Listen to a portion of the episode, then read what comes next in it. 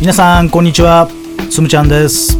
つむちゃんの遺言今日は31回目の配信です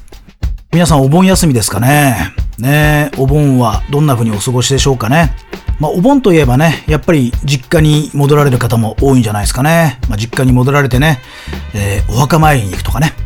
えー、あるいはねご、ご親戚の方々がいっぱい集まってくるね。えー、まあなんかそういうこう、ファミリーをね、感じる、まあそんな時期かもわかりませんね。まあ僕の家族はね、もう親父もお袋も亡くなっておりますので、まあそのお墓参りに行くだけですからね、えー、そんなにそんなにお盆だからといって、まあ、大きなイベントがあるわけではないんですけどもね。まあとはいえね、ご先祖様のことを考えるね、まあいい時期だなと。お盆というのは何かこうね、自分の亡くなった、まあおじいちゃんやおばあちゃんね、まあ僕の場合は両親とか、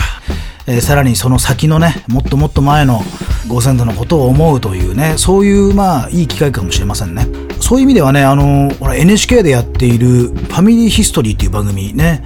皆さんご存知ですかね。あれはよくできた番組ですよね。僕は本当にあの番組好きで、毎回ね、放送がある時は録画して、で、必ず見るというのをね、習慣にしております。まあ、見たことない人はね、もしいたらなんですけどね、ファミリーヒストリーっていうのはね、著名人の方が登場してきてね、まあ、その方のルーツをね、こう辿っていくみたいな、そういう番組ですよね。まあ、ご両親がいてね、で、ご両親のさらにおじいちゃんおばあちゃんね、それぞれがいて、そこにさらにね、そのおじいちゃんおばあちゃん、お父さんお母さん、まあ、いろいろガーッとこうね、繋がっていって、枝分かれしていくみたいなことが起きてけね。で、その中の家系図の中に、まあ、ちょっとした一族のヒストリー、ドラマをそこにね、見出していくみたいなね。まあ、そんな番組なわけですよ。毎回毎回思うんですけどね、なんか本当に不思議なんだなと思うんです。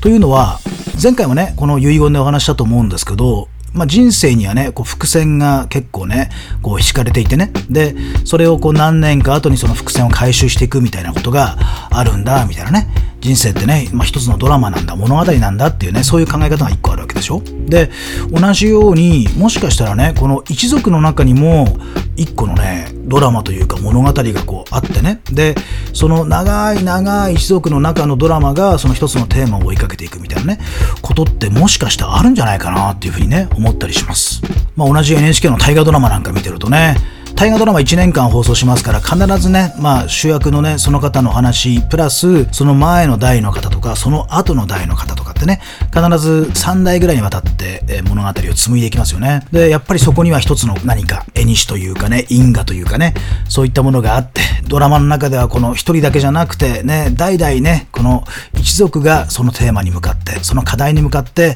正面から向き合っていくみたいなね、そういうお話が多いかなと思います。で、やっぱりね、と皆さんのね、そういう一族の中にも何かテーマが隠されてるんじゃないかなと思ったりします。まあ、例えばね、僕のね、親父の方のね、お話なんですけど、うちの親父ってね、あの、青森出身じゃないんですよ。青森出身じゃないので、こっちにあんまり親戚がいないんですね。だから、僕はこっちであんま親戚付き合いってあんまりしたことないんですけど、親父の実家って茨城にあるんですけどね。茨城がじゃあ本当にね、もともとのね、成果なのかっていうとね、それまたね、なんか違ってるみたいでね、ちょっとよくわかんなかったのね。で、親父が亡くなった時にね、いろいろ相続の問題とかいろいろあるじゃないですか。それによってね、なんかこう、古い家系図をね、こうちゃんと調べてくださいみたいなね、えー、そんな風なこと言われましてね。で、まあ、しょうがないからね、あの、調べてみたわけね。で、辿っていくとね、茨城のあるね、もう合併になって、もう今はない町なんですけどね。それを引き継いでくれている行政があって、で、そこに家系図というかね、そこに戸籍がありますよということで、で、それを何代かにわたって、明治時代ぐらいまでかな、遡るのかな、それを取り寄せたっていうことがあるんですね。で、それを見ながらね、親父から聞いた話とか、それから親戚の方々が話したことをこう思い出しながらね、照らし合わせて行ってみたわけね。よく見たらですね、うちの実家ね、うちの実家ってね、なんか工業の仕事をしたっていうのはね、これは聞いてたんですよ。工業ね。あの、つまりイベントの仕事ですね。イベントの仕事ね。で、まあ当時ですからね、明治の頃ですから、まあイベントといってもね、なんか今みたいなそういう派手なことではないと思うんですけど、何やったかというとね、あのね、旅芸人一座をやってたって言うんですよね。いやもうなんかやばいでしょ？旅芸人一座やってたの？みたいなね。で、うちのおばあちゃんはね、そこの看板女優だったってわけ。で、うちの親父の自慢だったんですね。親父のお母さんね、まあ僕から見たらおばあちゃんね。めちゃめちゃ美人だったんですね。で、すごい美人だろっていうわけ。いや、そうね、つって。もともとね、あの、あれだよ、おばあちゃん、もともと女優だからね、なんつってね。まあそういう話を聞かされた記憶が確かにありますね。で、どうやらね、こうルーツをたどっていくとね、東京の神田にね、なんかそういう旅芸人一座があってね、で、そこになんかね、一家を構えていたっていうね、そういうね、お話だったみたいなんですね。で、そっからね、いろいろ地方巡業をして回るみたいなね、それをなりわいにしたんだっていうね、そういう話をね、聞きました。また不思議だなと思いながらね。で、まあいろいろ地方巡業しながらね、なんか、なんか時代も変わってきたしね、どっかにこう、一個ね、今日構えようみたいなことになったんでしょうね。で、えー、なんかここ良さそうだねって思ったのが、なんかどうやらね、茨城県のね、筑波山の麓の辺りにあるってんだけどね、まあ、大概ああいうほら芝居小屋っていうのは神社の辺りにね作りますでしょ。で多分あの辺にある大きな神社のところに作ったんだと思うんですね。でそこに芝居小屋を建ててそこでななんか今日構えて興行し始めていくみたいなね。ことらしいですね。でそこでねまあうちのおばあちゃんのそのね一座っていうのはね女系なんですね。女系の一座で、まあ、代々ねお婿さんをもらうみたいなねことらしいんですよ。でその時に栃木からお婿さんをもらうみたいなねでもらってましたね。家系図を見るとね。そっからなんかねヒストリーが始まっていくみたいな感じね。でその後にねまあうちの親父が生まれていくんですけどもどうやらねその芝居小屋をやりながらねなんか時代が変わっていってでだんだんこう映画になっていったっていうねお話なんですね。で芝居小屋をねなんかこう映画館に変えてたっていうねそういうお話も聞きました。映画館ねなんかまたこれまた面白いなと思って聞いてたんですよ。でその映画館もね当時はほらあのー音声がない映画ね、無声映画って、まあ、当時は無声映画多かったわけですよね。で、無声映画をやるときには必ずね、弁士ね、活動弁士、活弁って言われてる人たちね、がいて、で、その方々がなんかこうセリフをね、ちょっと言ってみたりね、状況説明をしてみたりね、まあ、解説をしてみたりね、交換を入れてみたりとかね、まあ、いろんなこう演出をする係のね、活弁の方がいて、で、無声映画ってのあったわけなんですね。で、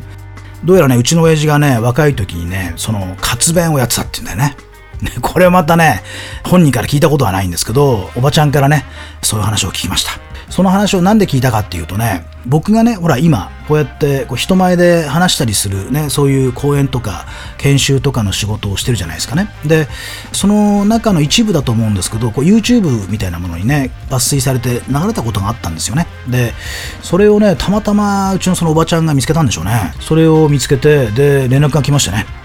あんたこんな仕事してんの？みたいなね、ことで、いや、そうだよって話したら、いやー、驚いた、驚いたっていうわけね。えなんで？って言ったらね、おばちゃんのお兄さんね、僕のお父さんね、亡くなった光一さんのね、若い時に話してた話っぷりにそっくりだわって。もう声からね、なんか姿形から、その、あんたがやってるあのね、ジェスチャーからね、全部似てるみたいなね、こと言われて、いや、怖いもんだねってね、親子だね、なんていう話をね、えー、聞かされて、あ、そうだったんだって、うちの親父もそういえばね、話すのすごく上手な方でしたからね、人前で話すのはすごく上手な方だったので、あ、だからなんだなと思ってね、弁士をやりながらそういうね、トークの技術を学んでたのかなとかね、そういうことをね、なんか感じたりしました。で、映画館はね、すごく流行ったらしいんですよ。ただ、戦争があってね、あの、大戦がありましてね、そこの時空襲を受けたらしくて、で、空襲で芝居小屋、映画館燃えちゃってね、それから、まあ、親父の人生もせせる点に変わりましてね、何の縁かわからないけど、青森県に流れ着いて、で、えー、青森県に流れ着いた時にね、うちのお母さんね、と出会って、で、まあ、結婚するみたいな流れになったわけですよね。まあ、親父もある意味ね、婿養子じゃないんですけど、奥さん方の実家のお世話になってる時期がすごくあったので、やっぱりこう女系というのはね、うちの家系の中にもあるのかなとかね。まあそんなお話もあったりなんかしてね。まあとにかくね、僕こうやって思うと、ご先祖様からね、こうやって勇気をもらうってこともできるんだなっていうね。ね、そんな風な印象を受けましたね。僕は決してそういう、まあ、芸人ではないんですけど、まあ、人前でこうやって話することがすごく多いしね。人前でパフォーマンスすることも結構多いしね。って思うと僕の何代か前のご先祖様がやってたことを僕も同じようなことを今チャレンジしてるのかななんてね。感慨深いなと思ったりなんかしてね。そう考えるとねなんかそこはかとないこう勇気づけというかね。きっと応援してもらってんだろうなってね思ったりします。だってそうでしょ？えご先祖様はねもう絶対に無条件にね絶対に応援してますよ。きっとね今聞いてる皆さんのこともね皆さんのご先祖様すごく応援してるはず。頑張れ頑張れっていいぞいいぞってそうだその調子ってねきっとね応援してくれてるんですよ。それをなんか感じてみるというねことも大事かなと。えー、全く根拠もないしねなんか科学的な背景もないんだけど一族がずっとずっと追いかけてきたテーマみたいなものを今この現代になって僕自身もなんか今追いかけている。なんかそういう不思議な絵にしみたいなものをね感じるなーなんてね、えー、そんなことを思っているねこのお盆でございますね。どうですかね皆さんはね。まあご先祖様の話をするとねキリはないんだけどもね。まあでもいいじゃないですかね。なんとなく似たようなことをやってたんだなと思うだけでもちょっと勇気をもらえて元気をもらえてね。またねこのお盆明けのこの後半戦も頑張れるなーなんてね。さあ頑張っていこうみたいなね。